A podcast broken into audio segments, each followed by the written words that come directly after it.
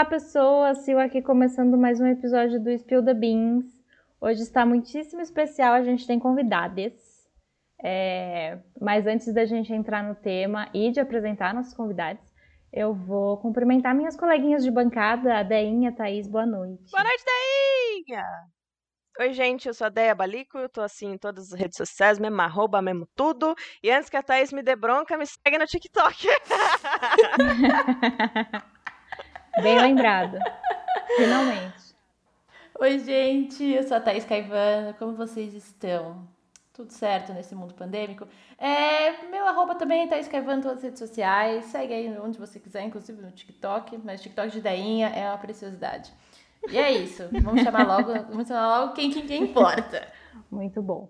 Bom, gente, estamos aqui hoje para falar sobre vida trans, que é um episódio que a gente queria gravar já há bastante tempo. A gente vem é, formulando ele, né, para porque vocês sabem, os ouvintes devem saber que nós três somos três mulheres cis, então é, a gente não tem lugar de fala, não tem vivência, e por isso mesmo que a gente trouxe essas duas pessoas para conversarem com a gente hoje. Então, bem-vindos ao Spill, Rafa e Enzo. Obrigado, boa noite, boa noite para todo mundo. É, bom, vou me apresentar primeiro. Meu nome é Enzo, né? Eu sou um homem trans, eu tenho 27 anos, estou em transição há 7 anos, quase 8 anos aí já, graças a Deus. Né? Eu comecei com 20. Ah, atualmente eu sou funcionário público, né? Sou o primeiro homem trans dentro da meio militar aqui na minha cidade. Eu sou agente de trânsito. A gente pertence à segurança pública, né? Tem gente que fala que a gente é guarda de trânsito, mas aqui a gente é agente de trânsito. É... Sou casado, viu? Ah, cerimonial em tudo. Graças a Deus. Casei como manda os conformes. Não tá vivendo no pecado. Gente, boa noite. Meu nome é Rafaela.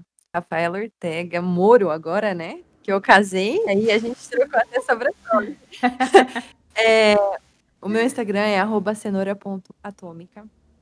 E. Ah, melhor arroba que eu já vi, queria deixar isso muito claro. Desde já. Antes era bebê.abóbora. Bebê mesmo. Era mesmo, é verdade, era mesmo. Bebê abóbora. Aí eu vou, sabe, às vezes vai dando uns, gatilhos assim, eu vou mudando. É, bom, eu sou esposa do Enzo, né? A gente é casado há um ano. E eu não sei, eu, eu sou apaixonada pelo Enzo há muito, muito tempo. Eu nem sei explicar para vocês. É uma história muito louca. Na verdade, eu vou explicar, né? Eu acho bom que, eu acho bom que explique. eu, eu, quando o Enzo, antes da transição dele, né? A gente estudava na mesma escola. E eu tava fazendo o terceiro colegial e ele tava fazendo o segundo colegial. E eu ficava espiando ele assim da janela, sabe? Mas ele ainda era ela, sabe? falava, nossa, o que tá acontecendo? O que tá espiando essa pessoa? E ele andava assim, parecia um, um emo, sabe? E... eu falava, nossa, acho que parece o pessoal da galeria do rock, por isso que você fica olhando tanto, né? Não sei, gente, não sabia o que que era. Aí depois, o Enzo entrou na minha turma de enfermagem. Mas quando o Enzo entrou, eu saí. eu saí e não conheci ele. A gente não se conheceu ainda.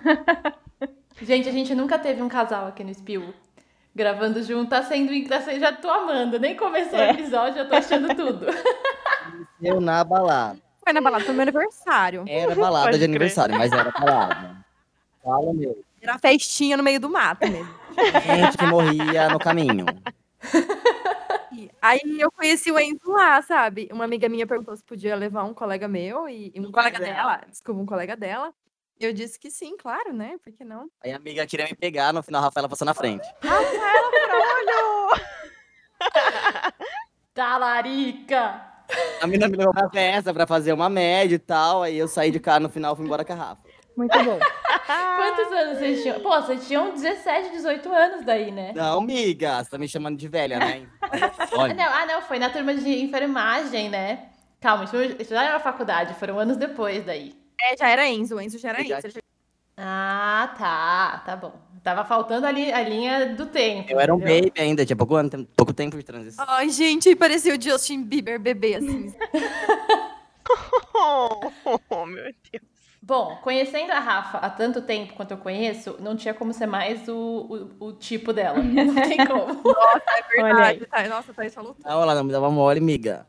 E só me enfiava rascada. A APA, ela, ia pra balada, né? Aí eu trabalhava no final de semana. Eu, entrava, eu trabalhava na enfermagem, né?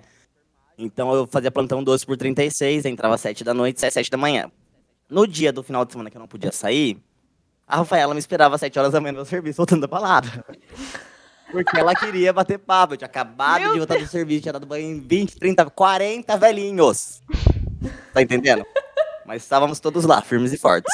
Vocês já estavam juntos nessa época ou ainda não? Não, miga, ela era. Ela. Miga, era assim, pra você entender. A gente saía assim em casal. Em casal, ele com a dele e eu com, com o meu. Calma, então calma, me perdi na história. Desde vocês, é, você ir embora com ela da, da festa, até vocês saírem com outras pessoas, eu me perdi aí no meio. Vocês também, amigas? Um pouco. Tá entendendo? Quando eu conheci a Rafaela, eu conheci a Rafaela e o namorado da Rafaela. E eu estava lá com a minha namorada, entendeu? A Rafa, ela era muito assim. Gente, ela era boba dos outros, porque ela achava que todo mundo era amigo, todo mundo era gente boa, todo mundo pá. E eu falei, minha filha, oi, você tá no interior, mas aqui você não tá no céu.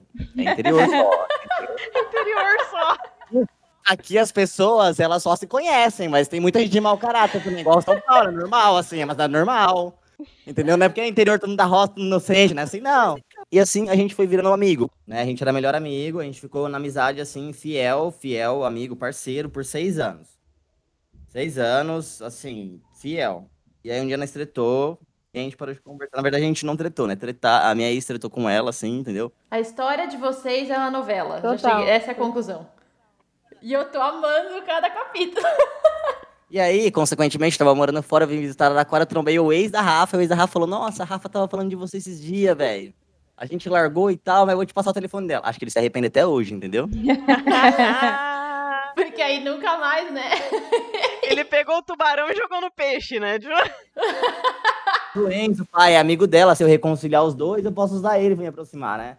Aí a Rafa falou: Não, eu vou laçar, entendeu? Aí Agora não pode mais. é um dia, depois a gente tinha acabado de voltar a conversar, se fazer umas duas semanas de amizade de novo, tinha saído, né? Tinha botado o papo em dia, veio a Rafaela. Veio Nossa. vral. E a Rafaela, nossa, eu tô com BO. Nisso eu tava trabalhando, né? Uma enrascada, porque eu tô com uma pessoa, mas eu queria estar com outra pessoa, porque eu gosto de outra pessoa, mas eu tô com essa pessoa, mas se eu largar essa pessoa, será que eu vou ficar com a outra pessoa? Ela já foi no, ela já foi no, no Eu pau falei, já. ótimo, né? Eu falei, ótimo, né? Eu ganhei de novo o espaço de melhor amigo, vou contar a fofoca. Falei, quem que é? Vaca. Porque ela me chama de vaca, viu? E de puta. Ai, eu chamo. E a minha colega de trabalho viu que ela, ela tava me chamando de puta, puta barata, ela tava me chamando. Puta barata. Puta barata. E isso foi quando? Quantos anos faz que vocês, tipo, que ela te laçou? Que a gente tá junto faz. A gente ficou junto em 2018. Três anos, gente. Três. É, e ela não me deixou careca ainda, gente. Ela tentou. Excelente. Essa é uma das nossas perguntas, né? Tipo, se a Rafa tinha participado da transição e tal. Então a Rafa te conheceu antes, né? Eu já observava ele, né? Mas eu não sabia tipo, se tratar. Bebida, bebida. Não sabia o que era. andava, Aham. ele andava sempre. Era ela, né? Andava com o gorrinho e a, emo, a franja emo, né, amor? Ah, no, no, no, no, no- no ginásio, né? Ela ficava me olhando da janela, gente. Olha só. E como é que foi pra você isso? Tipo, eu tô- agora eu vou na base da curiosidade mesmo, assim. Como é que foi pra você, tipo, ficar olhando, sabe, pra ela e ficar, mano, você tava confusa? Como é que foi, tipo, isso tudo pra você, assim? Então, eu não sabia. Eu olhava e falava, gente, eu não sabia primeiro se era menino ou menina. Porém, é, eu não sei se vocês conhecem aquela banda, uma banda das antigas do Tokyo Hotel. Tinha um vocalista, gente, que eu, eu não Sim, sabia se era menino ou se era menina. A voz era linda, ele era lindo, é tudo lindo, né? e eu falava, nossa, olha, até parecia um pouco, sabe? Porque o Enzo tem um rosto muito bonito, gente. E ele andava com aquela franjinha. Mas eu não sabia, porque eu nunca tinha conversado com ele. Eu não sabia se era menino ou se era menina. E aí a gente se lembrou que os dois, se- a gente se beijou numa balada. Isso foi fato. Mas é, ele ainda era Jennifer. E aí eu fiquei com a Jennifer, entendeu? Mas assim, a gente não conversou nem nada, a gente só se beijou. Então eu, eu realmente não tinha conhecimento. não sabia. O golpe tá aí, cai quem quer. Tá, pera, uma, uma dúvida minha agora. Então, você é bi, certo? Não, não. Ou você. Eu sou hétero. Você não foi é bi. enganada, gente. Né, É, então, é porque essa é a minha dúvida mesmo. Se você sabia Eu que. fingi que eu era mudo. Eu nunca fiquei com nenhuma menina, nunca namorei nenhuma menina, nunca transei com menina, nunca nada. Aham. Isso deve ser uma coisa que te perguntam muito, né? Ou não? Então, bastante. Inclusive o pessoal das antigas, né, que me conhecia antes e descobrem que o Enzo não é cis, né? E fica todo mundo, oh, nossa, oh, de outro mundo. É, exatamente, assim, é uma coisa que choca muita gente, né? E eu acho que as pessoas têm. Até quando a gente começou no, no Instagram, tipo, a falar. Sei lá, a gente queria fazer esse episódio tem muito, muito tempo. Na hora que, tipo, que é, você me achou no Instagram pela Marina, eu falei pras meninas, gente, achei! Chegou o momento certo da gente fazer esse episódio. Fofoca, chegou. e aí, foi uma coisa que eu- a gente até falando com as pessoas, tipo, do nosso, nosso do- da galera que, que ouve o Spill, muita gente falando disso, assim, né, da, do, do quanto que as pessoas têm de dúvida e de questões e, e fica meio que não me toques, quase, né? E tem muita gente que eu tava estudando aí por aí falando que a vida trans é uma vida muito solitária né? Porque eu acho que as pessoas ficam se afastam, né? Tipo, porque como não entende também as, quem é mais próximo, às vezes não quer, tipo, dar uma gafe ou falar merda. E aí acaba, tipo, sei lá. Vocês sentiram isso, não? Ou, tipo, pra vocês sempre foi de boa, os amigos de vocês, todo mundo, família, como é que foi? Se for um ponto que é uma bosta, pode não falar sobre também, tá? Só avisando. É, a gente adora os pontos bosta. Ah, estamos aqui pra. estamos aqui pra falar da bosta toda, gente. gente, Nunca tive problema, gente, com amizade. Não sei porquê, não sei como. É, eu falo todo mundo. Foi assim. Morei com a minha mãe até os meus 14, quase 15 anos. Faltando dias pra fazer 15, eu saí. É, minha mãe é karateca, né? Então ela me treinou pra vida. Que se eu aguentei apanhar da dona Sheila, eu aguento apanhar de qualquer um. É, fiquei em casa, então, até os 15, 14, 14 pra 15. Então, até os 14 pra 15 anos, eu sofri bullying na escola. Não sei porquê, talvez eu associe muito aqui, porque enquanto eu morava com minha mãe, eu tinha um perfil engessado, né? Embora eu tivesse uma educação bem rígida, minha mãe me bateu bastante, minha educação sempre foi muito rígida. Se eu aprontava, eu apanhava. Só que minha psicóloga sempre fala, ela te educou da forma errada, mas a educação saiu certa.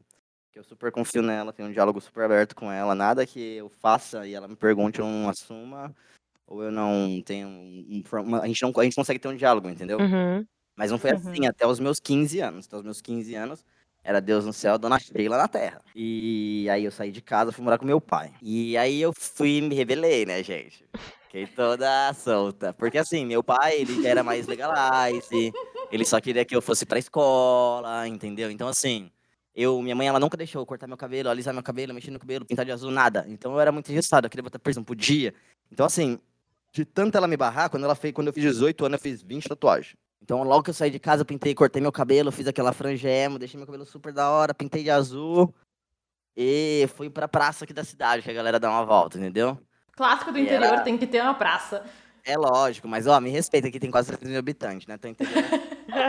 E você sempre soube, tipo, como que foi isso, assim, sabe? Tipo. A descoberta. Isso. É, exatamente. Pode contar, assim, Eu sempre soube que tinha algo, abre aspas, abre parênteses, sei lá, abre aspas aí. Sempre soube que tinha algo de errado comigo, né? Então, assim, é. Desde os meus três anos, eu acho, desde a minha lembrança mais antiga, eu acho, eu já sabia que tinha alguma coisa de errado. Mas. Não sabia o que era, entendeu? E nem tinha conhecimento sobre o que era, porque a gente só conhecia, né, a travesti. O Homem Trans, ele foi ganhar visibilidade depois daquela. daquela novela da Globo, né, onde foi colocada em pauta. O Tami também, então assim, não foi um tempo. Quando eu comecei minha transição, procurava na internet. não tinha representatividade, né? Você não se via em lugar Não nenhum. tinha nada, gente. Se eu procurava no Google, hoje você procura no Google, coloca lá, ciclo trans, ciclo trans masculino. Você acha até o ciclo que você tem que tomar da medicação, e desculpa, fala, não é errado, e muitas vezes as informações tem lá. Então, assim, quando eu comecei, eu passei por muitos médicos que eu falava pro médico, falava, olha, eu pesquisei e eu tenho transtorno de identidade de gênero, que era o CID que até então a gente tinha, Uhum. e eu quero endocrinologista, eu quero fazer um tratamento, eu quero entrar nesse, nesse, eu quero poder me transitar. Muitos médicos olhavam para mim e falavam, não, infelizmente não posso te fazer isso, porque eu não sou qualificado, porque eu não sei nem do que você está falando. Entendeu? Então, Nossa. assim, é, hoje eu vejo muita gente, às vezes, falando que é difícil, é difícil, mas assim, Na época que a gente começou, a galera mais antiga, era muito mais difícil. Entendeu? Minha primeira dose eu comprei numa farmácia do interiorzinho, porque eu sabia que lá no interiorzinho do interior, o cara tinha uma farmácia e nunca tinha ninguém na farmácia. Eu falei, velho, esse cara trafica fármaco. A única Nunca explicação tinha ninguém, possível. gente, na farmácia. O cara não falia, cara. Aí eu cheguei lá falei, viu, eu precisava disso, disso, disso e tal. Ele, ah, mas só que precisa de receita, né? Eu falei, é, eu sei, eu sei que se pra comprar receita eu vou ter que ser sem receita, eu vou ter que pagar um pouco mais caro. Ele falou, 50, então vem lá pra você. Eu falei, agora. Entendeu? Que Foi perigo! assim. Resolvido. Minha primeira dose foi ótima, porque foi de farmácia ainda. Então foi ótima, entendeu? Porque, por embora seja no mercado negro, era de farmácia de laboratório original, tudo original, entendeu? Como ele fazia, não me interessa. Mas enfim. É, a questão é que eu sempre soube. Só que quando eu comecei a enfermagem, ai que vergonha falar isso. Uma pessoa que eu tinha ficado lá atrás, que era menina, aí ela se transitou e virou homem, tá ligado? Aí eu falei, vixe, filho. Caralho, não fiquei com essa porra, não. Fiquei do outro jeito. Assim, não. não. Não. Entendeu? E aí, o que, que aconteceu? Eu peguei e falei, bom, vou tentar acompanhar de longe pra ver como é que funciona isso daí. Foi meu primeiro contato. Nem sabia que existia, gente. E Meu é como eu Deus. disse, repito, quando você procurava até no Google, você não achava. Você procurava lá, mastectomia, você não achava. Nenhuma cirurgia pra você ter uma base de como, de como ficaria, entendeu? Uhum. E quando eu tinha base também, era aquelas bases que a pessoa perdia até o mamilo. Gente, não, isso pra mim é muito foda, porque, tipo, olha aí, é tanto, é tão complicado porque a gente realmente não imagina, né? Se você não pergunta, se você não sabe, a gente não, não tem como, não tem nem base. E olha isso, tipo, às vezes eu vejo as pessoas falando tanto tipo de, olha, tem um cara, uma pessoa negra nessa série, ou tipo, uma pessoa gorda, ou uma pessoa. Enfim, representatividade, né? Tipo, o quanto que isso de fato é importante. E olha isso, que é uma questão tão séria. É uma coisa. E, é, e é como. Não é um negócio, tipo, que aconteceu ontem, né? Tipo, pessoas transgênero não existem, tipo, desde ano passado. Existe há muito tempo. Mas é um negócio tão enfiado, tão, tipo, ninguém pode saber.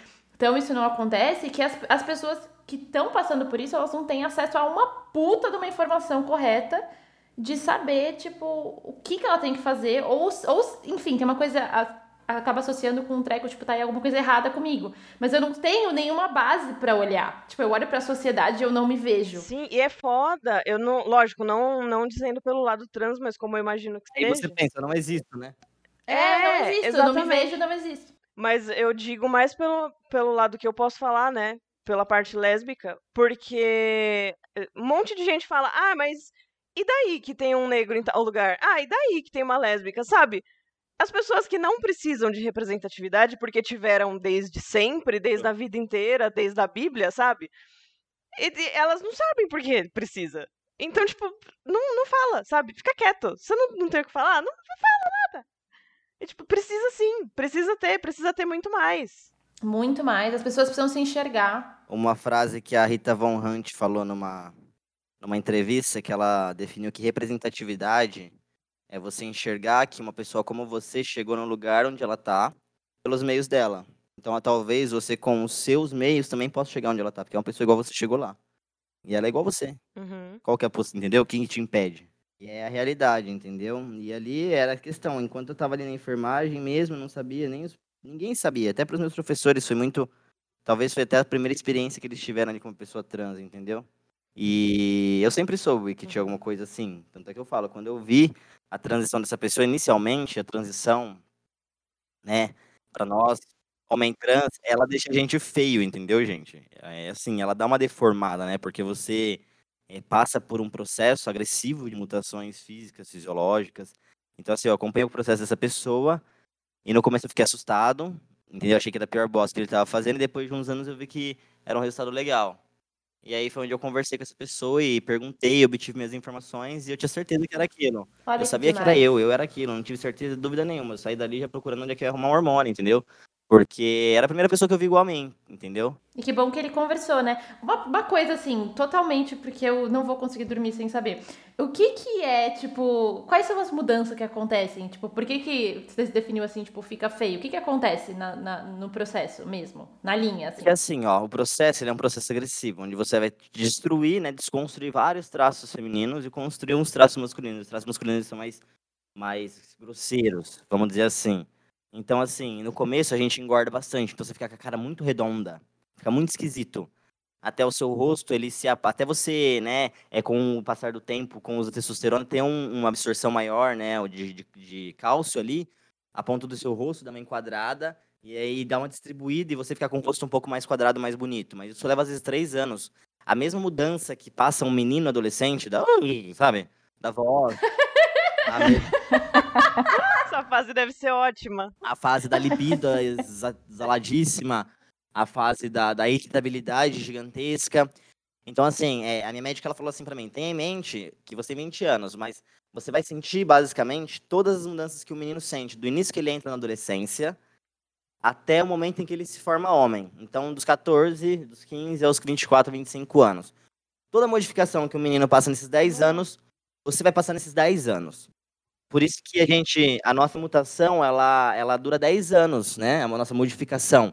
Quando eu falo modificação, eu falo fisiológica, modificação física, modificação, é, é, assim, anatômica, entendeu? Então, assim, é, dura 10 anos. Depois de 10 anos, eu paro de mudar, eu começo a envelhecer. Só. Como um cara normal. Entendeu? Eu, mas eu sempre tenho que fazer uso da testosterona. Isso foi uma consequência também que eu tinha consciência de que eu sempre seria dependente. É terrível. Porque às vezes quando eu e a Rafaela a gente entra numa paranoia e pensa assim, ai, que o nosso presidente pode estourar uma guerra, né? A Rafaela, a Rafaela pensa, meu Deus, comida. Eu falo, meu Deus, farmácia. E provavelmente não é uma coisa que dá para estocar, né? Não dá para estocar porque, assim, é, é, de acordo com a vigilância sanitária, a assim, depois que a gente, nossa, por milagre consegue uma receita, é, é a gente consegue pegar duas caixas. Duas caixas, ela dá o suficiente para seis meses. Mas, miga, se estourar uma guerra, seis meses não dá pra nada. Uhum, pois é. Entendeu? E assim, eu preciso de agulha, de seringa. Então, é, é, é, assim, a gente brinca é. dependência, né? Como se eu fosse um diabético. Eu sei que eu sou dependente de uma substância que vou ser dependente dela pelo resto da minha vida. Porque a partir do momento que eu inibo a produção de hormônios femininos no meu corpo, então eu não produzo mais, eu tenho que suprir de alguma forma algum hormônio sexual. E isso mantém o meu uhum. equilíbrio, entendeu? Eu vou fazer a pergunta alívio cômico aqui nesse momento. Pausa. Uma pessoa que passa mal com agulha consegue fazer a transição? Existem hormônios, né, que eles são viorais, eles são tópicos. Mas, miga, eu vou te falar uma coisa. Eu penso isso assim, ó, com toda serenidade, eu medito nisso toda vez que eu tomo minha dose. Daí muito menos que uma cólica, viado. Sai muito menos. É Você fala assim, ó, uma cólica, três dias jogado na cama. Eu imagino. T, cinco minutinhos de dor. Nossa. Pronto. Não, imagino, lógico, em questão de dor, imagino que seja. Mas assim, não aplique na coxa. Né? Uma vez falaram pra mim que doía menos aplicando na coxa. E eu fiquei sem andar três dias. Ai! Ah, gente. E você aplica onde, então? É, bom No saber. glúteo. Ah, a Rafa que aplica. É sempre melhor. Nas bundas. Ai, gente, na bunda deve ser melhor. muito amor pelo meu bumbum, então ela é super carinhosa. Lógico, tem que cuidar dessa bundinha. Sempre soube, Thaís. Só que eu não tinha informação. Quando eu tive informação, eu busquei a informação, comprei a dose e fui-me embora.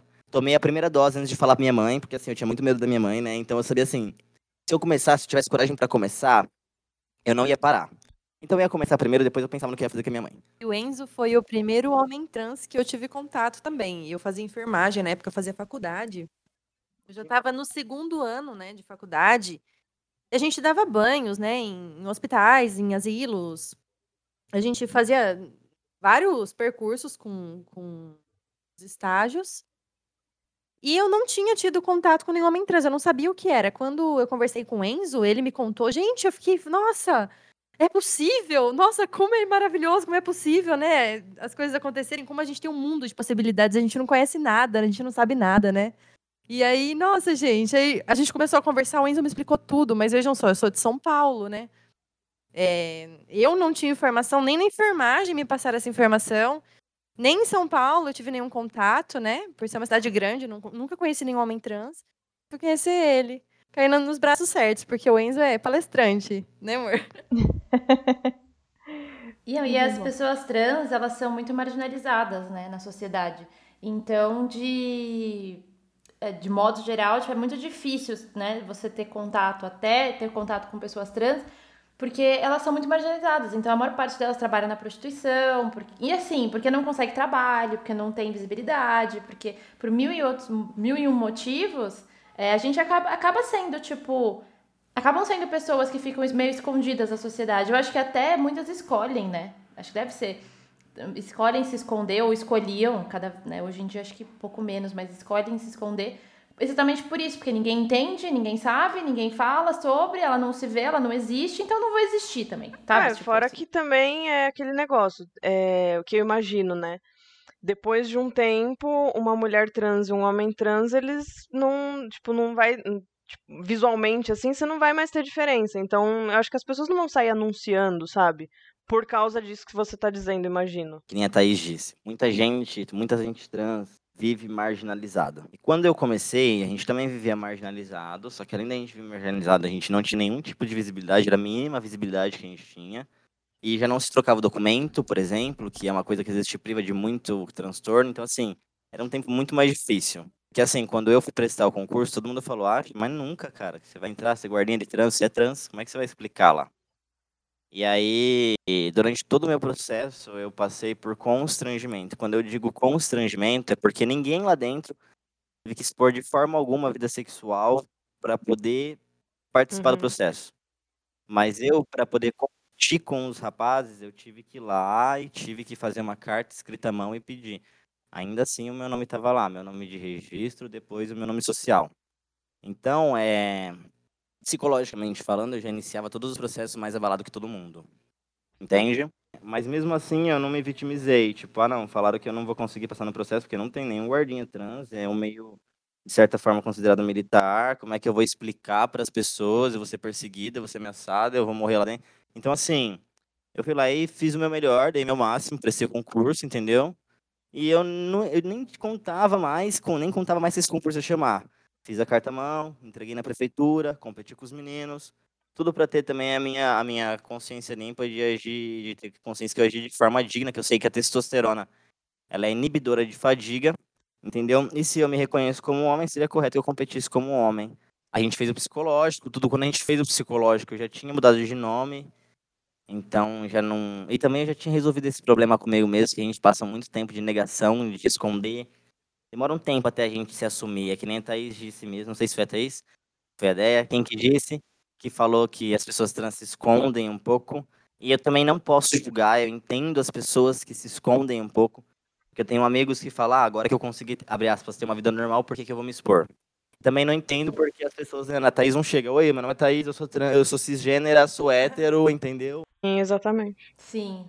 Elas não se apresentam assim, entendeu? Muita gente pergunta pra mim, ai, é, se eu falo, eu não tenho vergonha de falar que sou trans, não tenho medo de falar que sou trans, mas também não saio, nossa, pra todo mundo que eu sou trans, entendeu? Porque é, é, a gente sempre fala isso muito, né? Pessoas trans têm vida normais também, entendeu? É, eu sempre associei muita dificuldade que a gente tem de.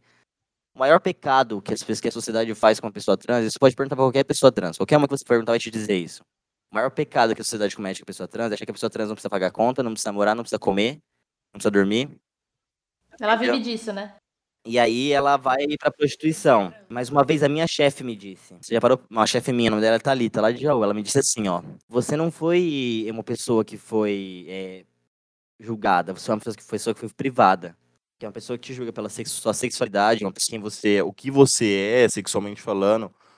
Uma empresa que precisa saber é, da sua intimidade, ou que precisa te julgar pelas suas tatuagens, pelo tanto de piercing que você tem, também não seria uma empresa que você gostaria de trabalhar. Então, no final você foi livrado. E eu comecei a ver isso, que existem lugares que a gente também não quer trabalhar. Eu não quero trabalhar num lugar onde as pessoas vão me julgar por eu ser trans, entendeu? Não é um lugar adequado para mim também, entendeu? Eu acho injusto, acho muito injusto. Porque dificilmente você vai ver umas casas Bahia onde você vai entrar lá e vai ser atendida por uma mulher trans. E o motivo disso é óbvio, socialmente falando, porque muitas pessoas que não concordam para que não acham uma pessoa ser trans correto, elas não vão comprar, elas vão difamar, elas vão tirar foto, elas vão apedrejar, elas vão tacar fogo. Existe muito os dois lados da moeda, porque é um concurso público, que foi o que eu prestei, mesmo sendo trans, ninguém pode me tirar. A empresa que eu trabalhei anteriormente, eu não tinha trocado de nome quando eu fui participar do processo seletivo lá. E quando eu fui explicar pra mulher que eu era trans, ela pegou meu RG, olhou pra minha cara e falou: Como que é teu nome? Eu falei: É Enzo. Ela falou: Então marca aí, Enzo.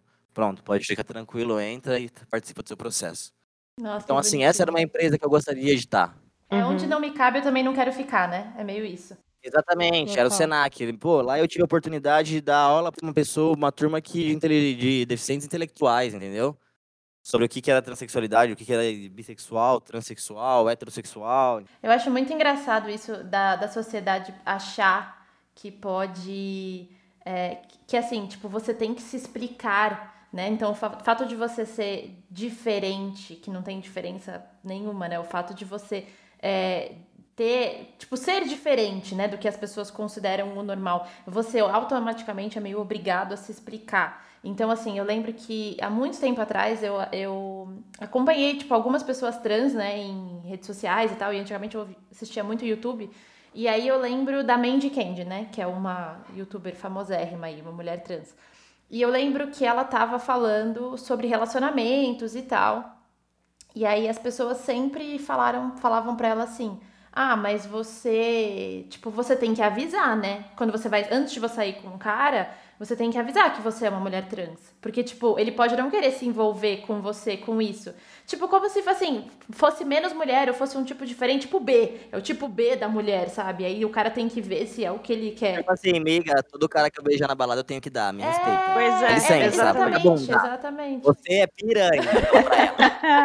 Eu me identifico como piranha. Então, é exatamente isso, tipo. Exatamente. É muito foda, porque assim, é como se. É um negócio que isso me irrita profundamente. É como se a, pessoa, a outra parte, então pensa, você é uma pessoa trans, e aí você vai ficar com essa outra pessoa. E essa outra pessoa não sabe, é como se, tipo, fosse uma relação comercial onde essa pessoa foi lesada. Então, tipo, sabe? Ela tá, tipo, ela foi manchada. Tipo, cara, para, melhorem, sabe? Tipo, a pessoa não é obrigada a sair falando exatamente o que a Enzo falou. Eu não cheguei aqui e falei assim, olha, eu sou um homem trans, hétero, pá, pá, pá, pá, e eu sou, Thaís, uma mulher cis, pá. Não, você não chega dando isso. Então a pessoa trans não tem que te dar isso também, porra. Tipo, Exatamente. uma pessoa que é deficiente, por exemplo, deficiente visual, ele vai chegar pra você e falar assim, ó, meu nome é Roberto Cis, Oi, e eu sou cego primeiro, depois É, meu nome é Exatamente, Vitor. cego Roberto, cego Roberto aqui. Caralho, não é assim, entendeu? Tipo, então melhorem.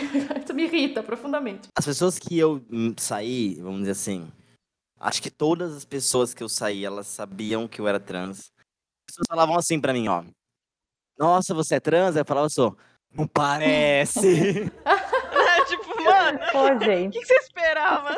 Tem muita gente que é trans, assim, trans, radical, e vai falar assim, por que não parece? O que, que parece um homem trans? E eu, gente, para, eu sou. Você tem que entender que essas pessoas, elas são leigas. Quando o cara fala assim, não, não parece, é que ele tá querendo dizer, nossa, você é igualzinho a mim. Não tá... Muitas das vezes, as pessoas não tá te ofendendo, mas muitas das vezes não. Tá te ofendendo, mas às vezes é intencional e às vezes não é, né? Aí, entendeu? Às vezes a intenção da pessoa não é que nem quando a pessoa olha pra você e você é trans e fala assim: Oi, é. Você operou o seio? E aí o nego fala assim: Nossa, ele tá invadindo a minha intimidade. Mas, gente, às vezes você é a única pessoa trans que a pessoa tem ali perto pra perguntar. Às vezes você nem sabe se ela é trans, se ela conhece alguém trans. Às vezes ela tá querendo ser evasiva mesmo, às vezes ela tá querendo ser curiosa, mas tudo vai da forma como você responde a pessoa. Porque as pessoas trans, elas são muito sexualizadas, mas elas também se sexualizam muito. Eu já cansei de ver homem trans que não fez cirurgia, que tá com seio, seio bem feminino ainda, tira a camiseta, posta foto. Ah, você não aguenta ver um homem trans de buceta. Então, assim, gente, é, a sociedade é agressiva com a gente, repressiva, repressora. E eu não acredito que você ser agressivo de volta vai trazer alguma coisa de volta, tá entendendo? Porque, assim, eu sou um homem trans, não quero ser sex- sexualizado, quero trabalhar, quer ter uma vida normal, gente. Entendeu? Quer ter a mesma oportunidade de uma pessoa cis, quero poder prestar um concurso, prestar uma faculdade.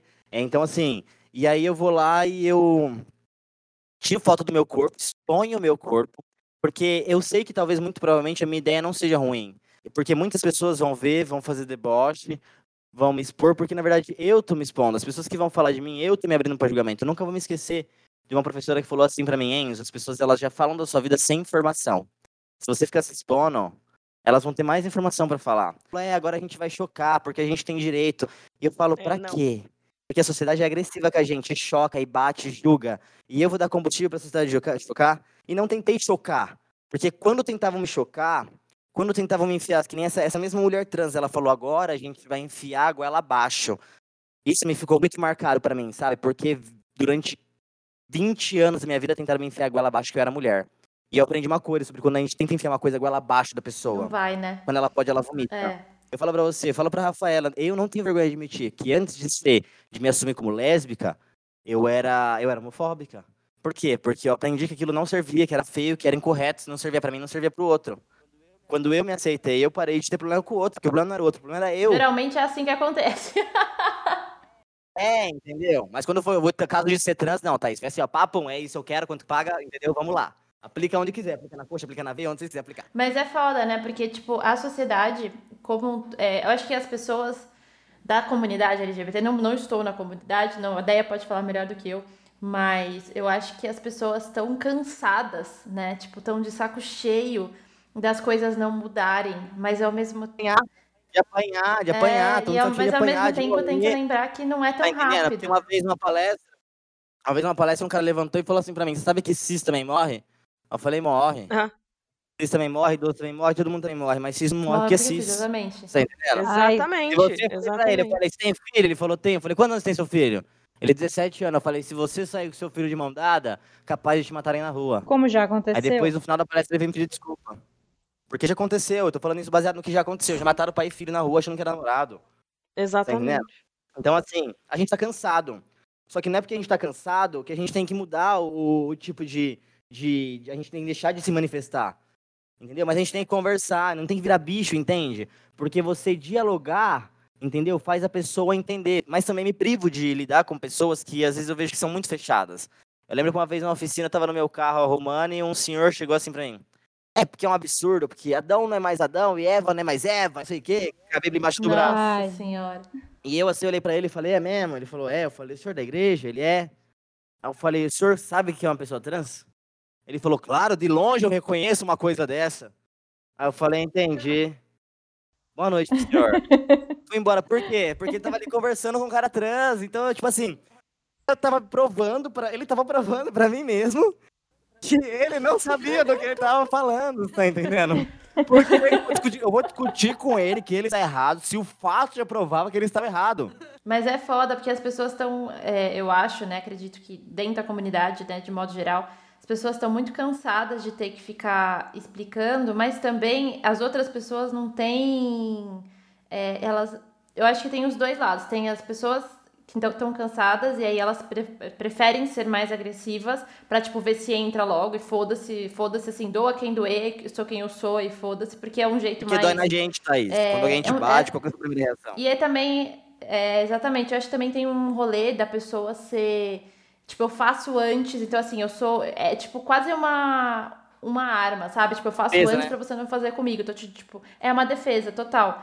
Mas também tem o rolê de, das, das outras pessoas, né? Eu acho que as, as pessoas cis, elas têm que entrar nessa luta para normalizar uma coisa que é normal e uma coisa que existem pessoas para que isso não aconteça, sabe? Tipo, as pessoas trans só vão parar de ser mortas por serem trans, né? E as pessoas LGBT só vão parar de ser mortas por conta da sua sexualidade se as pessoas cis pararem de matar. A mesma coisa, tipo, você não vai ter estupro se o homem não estuprar. E o sistema parar de expor a gente, Thaís, entendeu?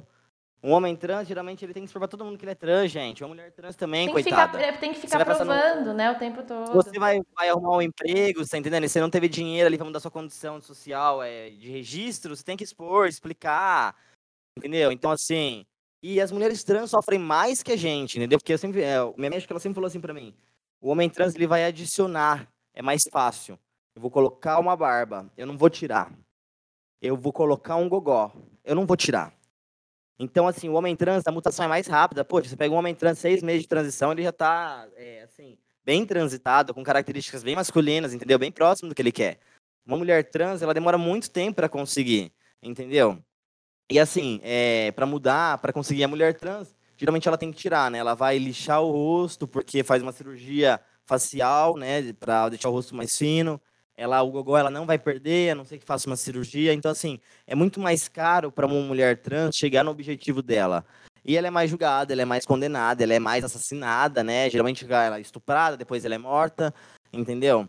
E, e são as que sofrem As mais. estatísticas são horríveis. É, na, na situação de hoje, hoje com a facilidade que tem pra você mudar de nome, né? Que na minha época, eu tive que passar por um perito em São Paulo, era uma mulher perita em transição, entendeu? Ela vinha e passava uma vez por, por mês, sei lá, por ano, transição de todo mundo que tava lá na lista pra ver se ia mudar de nome. Foi a primeira pessoa que me falou que não é que eu não era doente. Que até então eu era doente, eu tinha trans, transtorno de Uhum. identidade de gênero. Ela Porra. tinha filho. E ela falou assim pra mim que não, ela, ela, na verdade ela não falou nada, ela só falou pra mim que ela ia pedir desculpa, que ela leu o relatório, mas que ela tinha que fazer as perguntas, era a pergunta do relatório. E ela foi conversando bastante comigo, perguntando bastante coisa, porque ela era perita, mas ela tinha contato assim, mais com mulheres trans, né? Como já era de esperar. E ela escreveu no meu relatório que ela identificava que eu era trans e que, de acordo com a visão clínica dela, ela autorizava a minha retificação de nome, mas que ela não identificava em mim vestígios patológicos, que eu me manifestava de uma forma bem natural, de acordo com a natureza humana. Ah, inclusive, esse rolê de nome, é, muita gente perguntou que queria saber mais sobre o uso de nome social, se é muito chata a burocracia, se é muito difícil, tipo, esse constrangimento do nome, como que vocês lidam? O nome social, né, ele hoje é direito no RG, né, o nome social. Eu acredito, Thaís, honestamente, o nome social não te priva. Ele te dá um direito, né? Você tem um nome social ali, então você tem direito de ser chamado daquela forma entendeu? Mas ele não te priva. Eu sempre falo para Rafa, o preconceito velado ainda é preconceito. Quero que as pessoas tenham por, nós é respeito. É, vejam que a gente também tem dignidade. Que existem sim mulheres trans na prostituição, que existem sim mães trans na prostituição, mas que existem. Que todo mundo fala assim, ai, mas a travesti ela gosta de se prostituir. E eu posso te falar uma coisa? Eu vou te falar uma coisa. Tem mulher trans, tem homem trans que gosta de se prostituir. Mas tem mulher cis que também gosta de se prostituir. Tem homem cis que também gosta de se substituir. São pessoas, né? Não é entendeu? a identidade eu, de gênero. Eu, eu, tive amigos que saíam com véia, entendeu? Porque a véia bancava ele. Então, assim, existem pessoas no mundo que acreditam que querem viver desse tipo de serviço. Não é uma característica da mulher trans. Toda mulher trans quer se prostituir, entendeu? Todo homem trans é prostituto também. Não, é uma característica da pessoa. Entendeu? Ponto. Entende? É, então as pessoas elas têm. Aí elas começam a ter uma outra visão quando eu falo esse tipo de coisa. Entendeu? E a pessoa fala, é, é verdade. Que, como é que ele vai debater comigo? Não, não. Mulher, não, homem não se prostitui. Não tem como. E aí a pessoa ela começa a ter uma outra visão. Nossa, é verdade. Só porque ele falou que ele não ia tem, chocar ninguém, né? Esse cara ele já me fala isso. É, mas a mulher trans, o homem trans gosta de se prostituir, de ver de prostituição. Porque ele já espera de mim uma resposta agressiva. Hum, porque sim. é isso que ele tem na comunidade LGBT. E aí eu falo pra ele assim, gosta. Aí ele já quebra as pernas.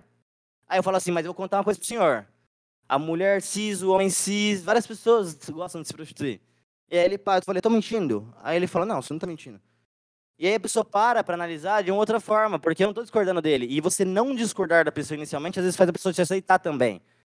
Você não bateu de frente com ele. O nome social, ele não vai te privar de constrangimento, porque ele vai estar ali logo em cima o seu nome de registro, logo embaixo. Pelo menos aqui dentro do estado de São Paulo, você vai é, na, na, na própria Poupa Tempos, no órgão, né, responsável de emissão de RG, e você não, não tem dificuldade para Você vai chegar lá, você tá aí do jeito que você tá, e fala, olha, agora meu nome é Thaís, mas eu me, me identifico como uma pessoa não binária, eu quero colocar meu nome aí de Jade, de João, de José.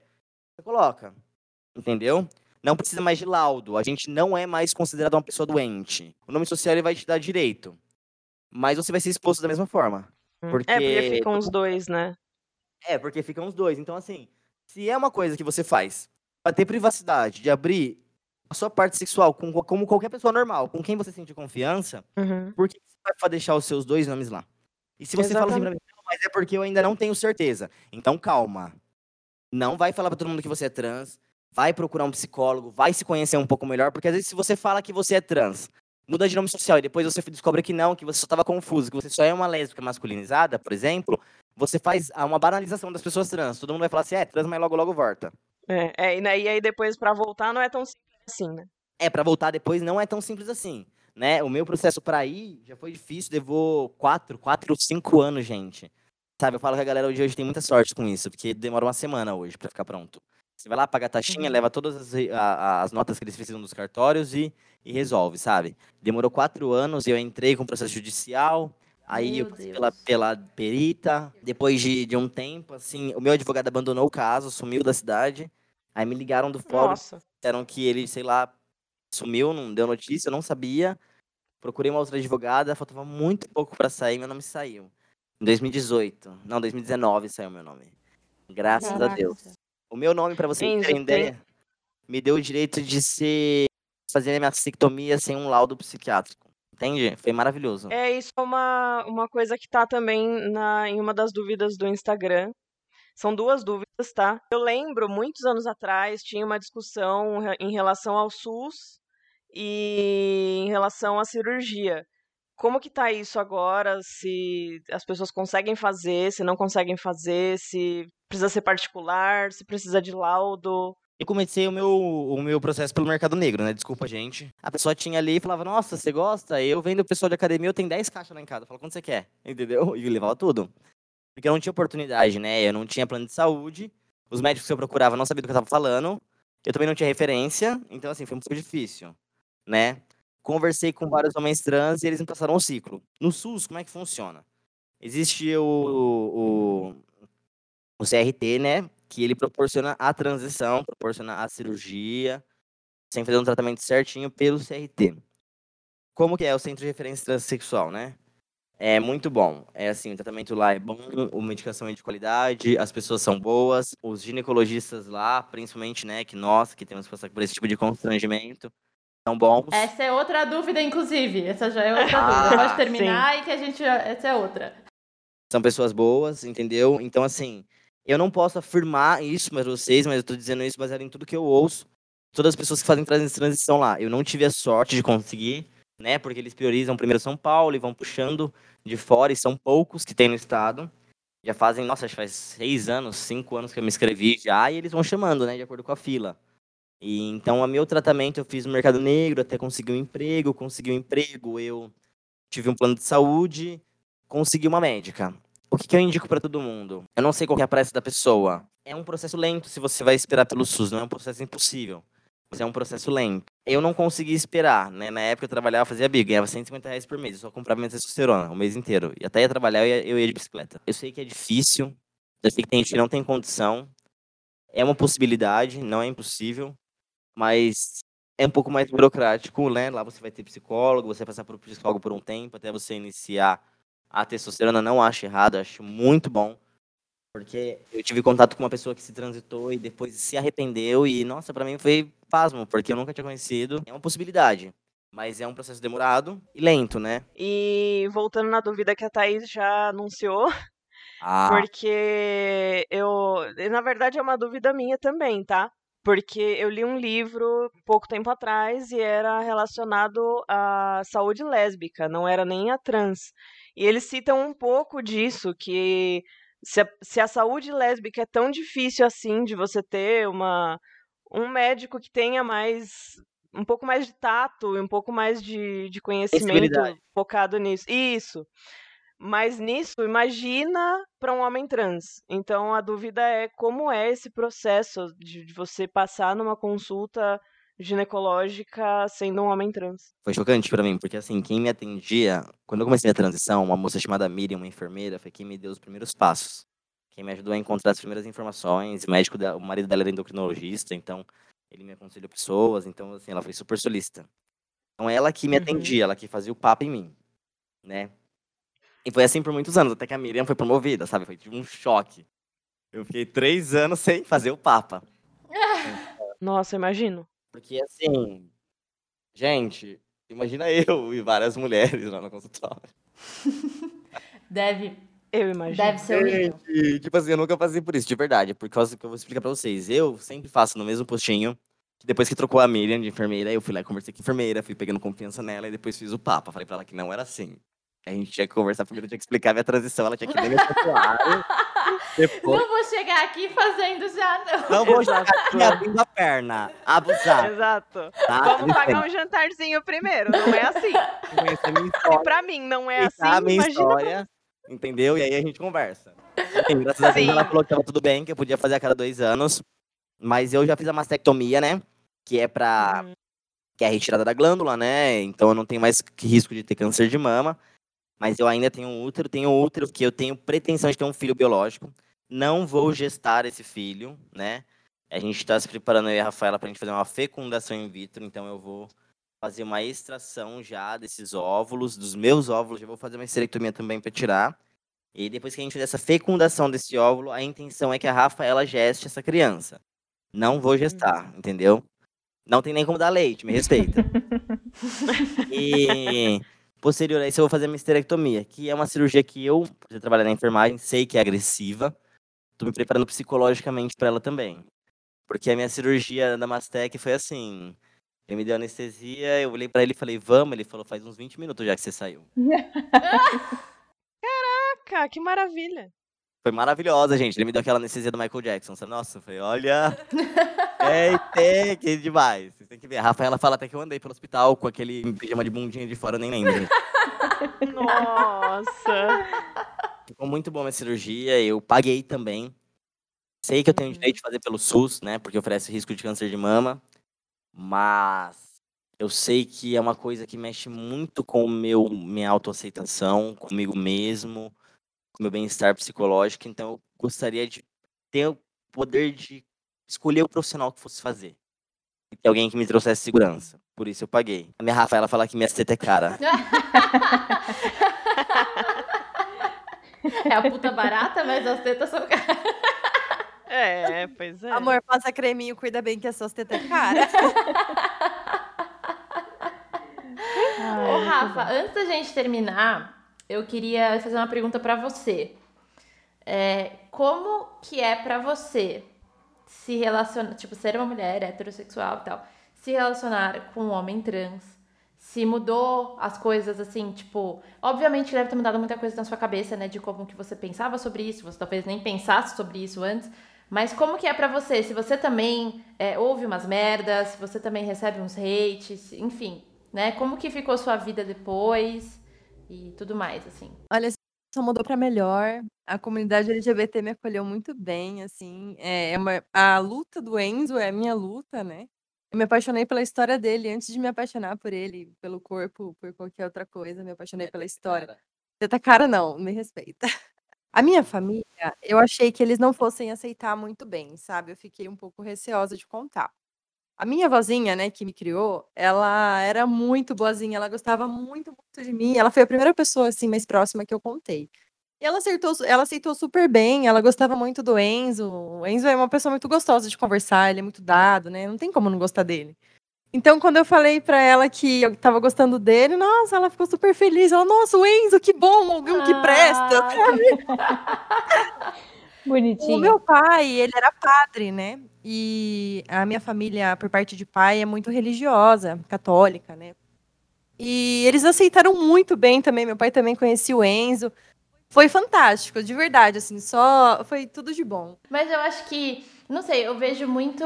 é, eu e a Déia, a gente tá do lado trans do TikTok agora. O que foi muito engraçado, porque isso aconteceu um pouco antes da gravação do episódio. Faz um mês, mais ou menos, que a gente tá desse lado do TikTok, assim. E aí, é, acontece muito, assim, eu acho, né? Eu vejo das mulheres terem muito, muito mais respeito por homem trans do que os homens têm respeito por mulher trans, né? Então, tipo, às vezes tem muita mulher que fala assim, é, tipo, eu vejo muito homem trans falando, tipo, ah, por que, que, por que, que eu sou melhor pra você do que um homem cis? Ah, porque eu entendo as suas coisas e tal. E nanana. É um tipo de relacionamento diferente, assim. Então eu vejo até muitas mulheres no TikTok dando em cima, assim, loucamente, loucamente de homem trans. E eu acho que não deve acontecer muito com mulheres trans. Eu acho que acontece, deve ter bastante, mas elas devem receber muito hate, sabe? Às vezes. É, Eu faço a minha cota de dar em cima sim. É que nem a, a Deia acho que falou, ah, eu sou lésbica, é isso mesmo? Tô falando certo? Uhum. Isso é importantíssimo, porque na minha época as pessoas se escondiam, as pessoas tinham vergonha. Entendeu? As pessoas falavam, não, isso é rótulo, eu não preciso me expor. Mas na verdade era porque todo mundo falava como se fosse feio. Então a gente não queria se expor e ficava inventando isso pra si mesmo, se convencendo de que ah, eu não tenho que me expor. E hoje as pessoas falam como ela disse, ah, eu sou lésbica, ah, eu sou trans. As pessoas falam com orgulho. Porque as pessoas começaram, de certa forma, meio que inconscientemente, entender que os rótulos eles são importantes. Por quê? Quando uma pessoa trans ela começa a se identificar, quando uma pessoa lésbica ela começa a falar, nossa, talvez eu seja trans, ela vem me procurar. Por quê? Que, entre aspas, eu tenho esse rótulo, eu abracei esse rótulo, eu levanto esse rótulo, eu sou trans. Então a pessoa fala pra mim, viu, quando você era trans, quando você começou, como é que você se sentia? Você acaba que você A gente abre, vira né, pra pessoa conversar com Isso, você. a gente, a, gente, a gente é o que a gente é e ponto, e é isso, entendeu? E tem outras pessoas que são como nós, no mundo inteiro, entendeu? Então, vocês podem querer julgar ou colocar a gente como coisas estranhas, mas a gente não é. As pessoas elas são peculiares em tudo, porque as pessoas agem na sexualidade como se fosse, oh! né? Mas você tem o olho diferente do outro, e tem uma crença diferente do outro, e gosta de uma cor diferente da outra, e uns gostam de comprar carro, os outros nem querem tirar carta. As pessoas elas são diferentes em tudo. Entende? Então, porque sexualmente tem uma regra, tem que ser engessada, é isso, é cis, é trans, e... ah, não. é cis e é hétero e é isso. Entendeu? Não é assim, sabe? Então isso é importante, as pessoas terem para quem perguntar. Porque às vezes as pessoas estão ali, ah, a Adé é lésbica, então eu sou casada há 20 anos, comecei a atração, ter atração por mulher. Será que eu sou lésbica? Gente, o que veio de gente me perguntar coisas assim absurdas. Ah, eu sou casado, tenho 30, tenho 30 filhos, não sei quantos, quantos países aí, e eu acho que eu sou uma mulher trans. Será que eu sou? Então, assim, é bom a pessoa ter a referência. Aí o que a gente antes julgava como rótulo, né, hoje a gente levanta, é meio, é seu, eu sou isso. Entendeu? É isso aqui que eu sou. Eu acho importante também as pessoas. É, é importante você se identificar e levantar, tipo, a bandeira do que você é e, e as pessoas saberem, porque aí você também consegue virar referência, sabe? Tipo, a pessoa consegue olhar e, se enxergar e ter para quem com quem conversar. Tipo, acho que deve ter muita gente. E também você você ter o que você não teve, sabe? Ser o que você não viu. Sabe? Tipo, você não viu isso, não, não tinha representatividade, não tinha ninguém para conversar. E aí, hoje em dia, você é essa pessoa que as pessoas conseguem conversar, sabe? Tipo, acho que é muito isso. Acho que quando as pessoas passam por esse processo, ainda mais passam mais sozinhas é, e tentando, tipo, meio que achar o seu próprio caminho no meio de tudo, você fica com essa quase essa empatia, né? Pro outro não ter que passar por tudo que você passou. Adianta tipo... os passos do outro, né? É, você fala assim, vou fazer desse é jeito. Vai, é aqui que você vai, você vai procurar essa pessoa. Se você não tem condição, vai no posto de saúde, faz um check-up, pede para ser encaminhado pro endócrino. Então, assim, você adianta os passos da pessoa, que você ficava ali que nem louco procurando na internet. É, é, a representatividade, eu depois que eu entrei na prefeitura, nossa, tanto de gente veio perguntar, mas como foi que você entrou? Aí eu falei, gente, eu só fui, eu prestei, eu fiz minha parte e fiquei, nem contava mais com esse concurso. Então, acho que às vezes quando a gente só planta sem esperar, esperar, e vai plantando, sabe? Alguma coisa vai dar retorno. Entende? E, e o ser referência é justamente isso, é você poder ajudar o outro a não cometer os mesmos erros que você. Porque assim ele vai, através do caminho dele, ele vai construindo o caminho dele, vai alcançando as conquistas dele, entendeu? Isso é muito importante. Tem muito homem trans, vezes pedir ajuda pro cara, o cara fala assim, ah, não vou que ele não é trans. Porque antes o cara era transfóbico, como dizer assim. Eu falo, cara, você também tá sendo transfóbico, você tá julgando que o cara é, você não tá sentindo que o cara é. Passa informação. Manda ele pro campo profissional, entendeu? E é isso, adianta o passo que você teve, informação. Entendeu? A gente tem que se ajudar, porque a sociedade já tá aí toda fudendo a gente, entendeu? A gente tem que ficar a mão, entendeu? Se a pessoa é trans, se a pessoa não é trans, não é você que vai dizer. Nossa, gente, quanto de gente que disse que eu não ia aguentar o processo. Nossa, minha mãe, coitada, minha mãe foi difícil. Mas minha mãe, ela me respeita. Eu falo pra minha mãe, ela não aceita, mas ela me respeita. Porque ela entende que não é parte da decisão da vida dela, é minha parte da decisão. E que tudo bem, tudo bem ela não aceitar. Eu entendo que ela não aceita, tudo bem. Né? Isso é a posição dela mas ela também entende que a posição dela não interfere em nada na minha vida e que ela tem que respeitar a minha posição. Então existe aí uma, uma empatia, vamos dizer assim, entendeu? Ela me trata com respeito, eu trato ela com respeito. Eu não pergunto para ela o que ela acha, porque eu sei da posição dela. E ela também não tenta me convencer de nada, porque ela sabe da minha posição. E ponto. Eu não preciso convencer ela de nada. E nem ela precisa me convencer. Excelente. É o que importa, na verdade, né? E que bom, entendeu? Porque o problema, que eu imagino que seja o problema maior, é quando os pais ficam querendo ainda depois. O filho já tá velho, gente. Não tem porquê. É, gente, para. Você tá falando que eu tô velho.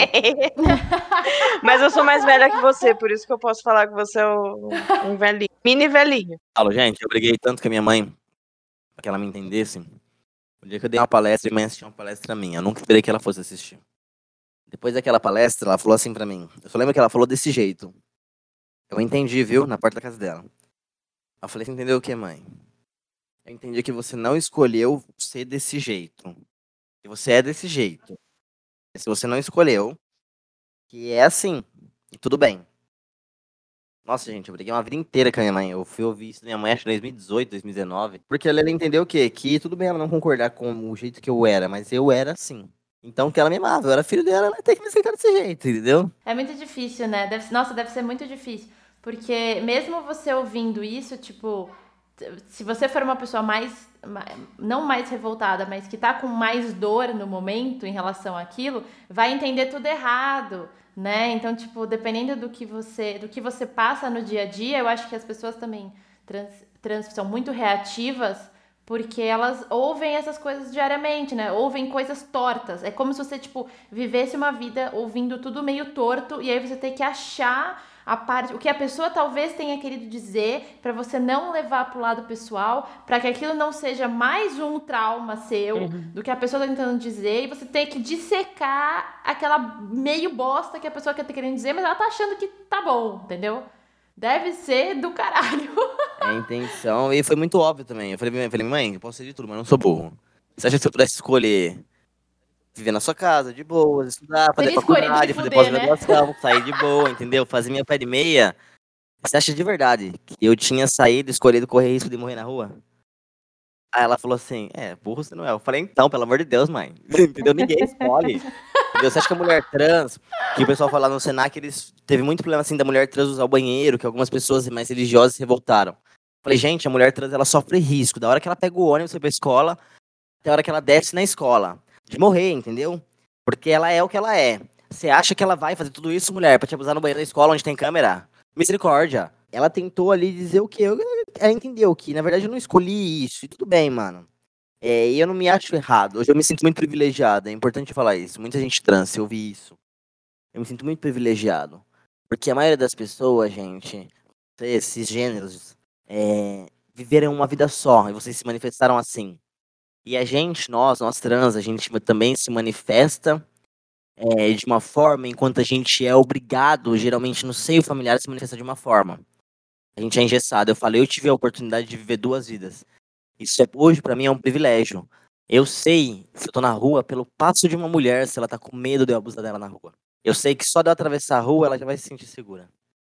Um homem vezes, ele vai te seguir até perto da sua casa, porque a casa dele é do lado, ele vai te seguir de boa, ele nem tá se ligando no que você tá com medo dele. Entendeu? Porque eu já passei por isso. Eu sei que a mulher, ela tem sim o direito de se vestir da forma que ela quiser, mas eu sei que a mulher ela tem que andar em várias. Entendeu? Porque assim ela vai estar mais Uhum. segura. Ela tem que andar entre amigas. Então, assim, eu passei por isso, então eu, eu tive a oportunidade de viver isso, de aprender de uma forma imensurável, que um homem cis nunca vai aprender, por mais que eu explique, uma mulher é, que uma mulher cis também nunca vai entender, porque é uma oportunidade incrível. A Rafaela, eu sei que a Rafaela tá de TPM pela voz dela de manhã. E um homem, você tá dando várias patadas nele na voadora e o cara tá tipo assim, o que, que eu fiz? O que, que foi? Você tá entendendo? Gente, simplesmente assim, esse homem não existe, entendeu? Não viram isso tudo dele atravessar a rua, gente, isso é demais.